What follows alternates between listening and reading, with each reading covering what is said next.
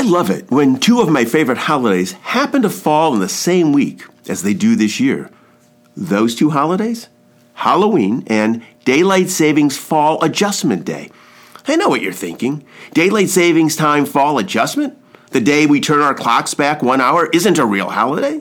But for me, it kind of is. But first, let's talk about Halloween. It's not just the opportunity for children, and I suppose now some adults, to dress up in costumes, or children going door to door shouting, trick or treat, and being rewarded with candy that makes this holiday so special. it's the candy itself that speaks to me. What I particularly like are those bite sized candy bars, miniature versions of the full size candy.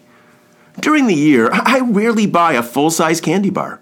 Between trying to eat right and trying to watch my cholesterol, eating a full size candy bar is not part of my diet.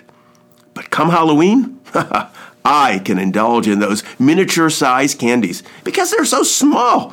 Just a few bites, maybe two or three.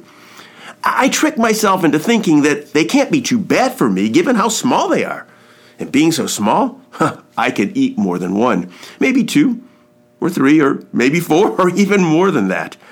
I'm guessing that there are times that I eat so many small bars that I've eaten more than one big candy bar. Those bite sized candies are deceptive and dangerous and wonderful and good.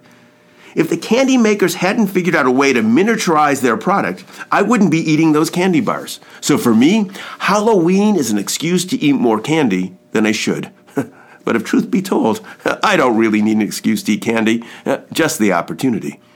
Unless you think that I forgot Daylight Savings Fall Adjustment Day, I've not. For on that day, we turn our clocks back one hour and thus enjoy an extra hour of sleep. What could be better than an extra hour of guilt free sleep? That's the gift that turns Daylight Savings Time Adjustment Day into a true holiday. So this week, I celebrate two holidays one with candy, the other with an extra hour of sleep. Not bad. Not bad at all. I hope you enjoy both as much as I do.